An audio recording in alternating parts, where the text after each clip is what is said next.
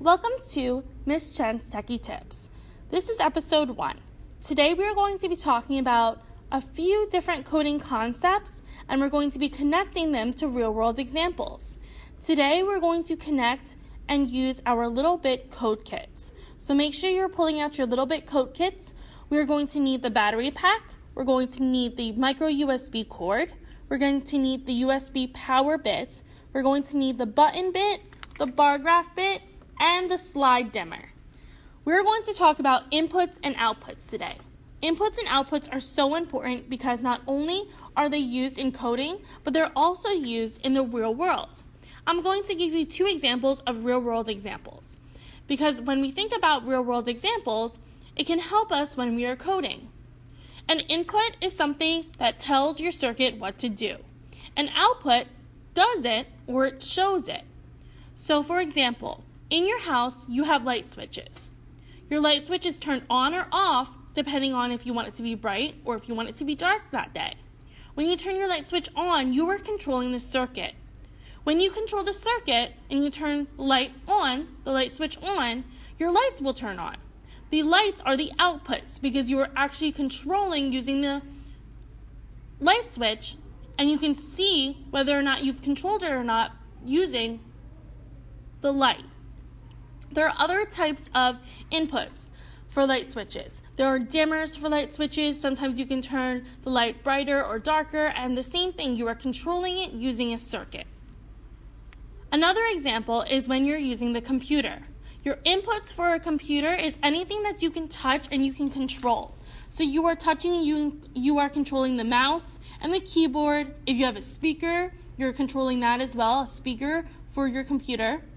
And the output for that is what happens on the screen.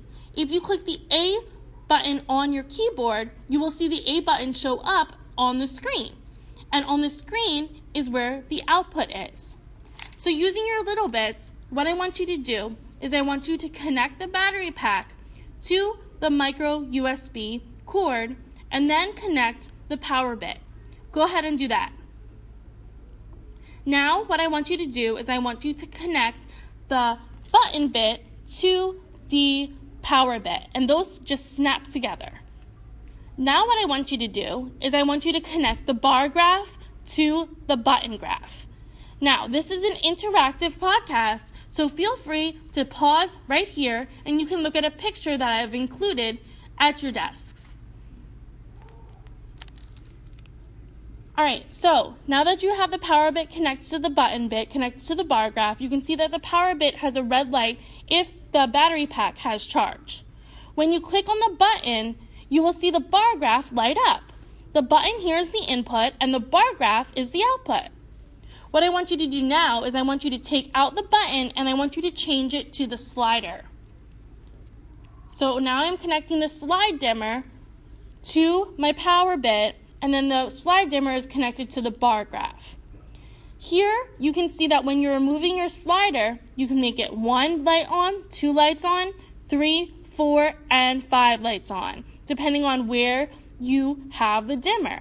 And same thing goes with this. The dimmer is the input because it is controlling the circuit, and the bar graph is the output because you can see what is happening based off of how you are controlling the circuit. I hope you understand a little bit more about inputs and outputs. A lot of the times it will really help you understand these types of coding concepts if you connect it to things that you understand and you know how it works in the real world. Think about the computer example and think about the light switch example. And if you have questions, ask your friends, ask your family, and explain to them what inputs and outputs are. It'll help you understand it and get ready for our next coding concept.